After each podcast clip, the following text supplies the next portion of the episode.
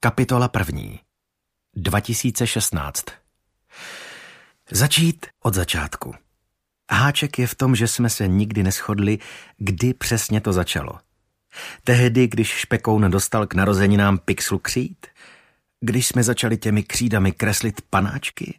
Nebo když se začali objevovat sami od sebe? Při té strašlivé nehodě? Nebo když se našlo první tělo? Nespočet začátků. Asi byste mohli za ten pravý brát kterýkoliv z nich. Podle mě to ale doopravdy začalo ten den, co se konala pouť. Ten si pamatuju nejlíp. Kvůli kolotočence to dá rozum, ale taky proto, že právě ten den všechno přestalo být normální.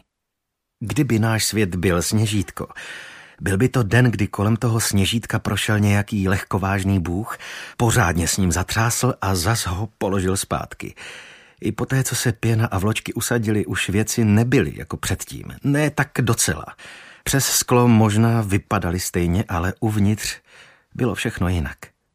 Zároveň to byl den, kdy jsem poprvé potkal pana Halorana a tak je to asi celkem za to stejně dobrý začátek jako kterýkoliv jiný.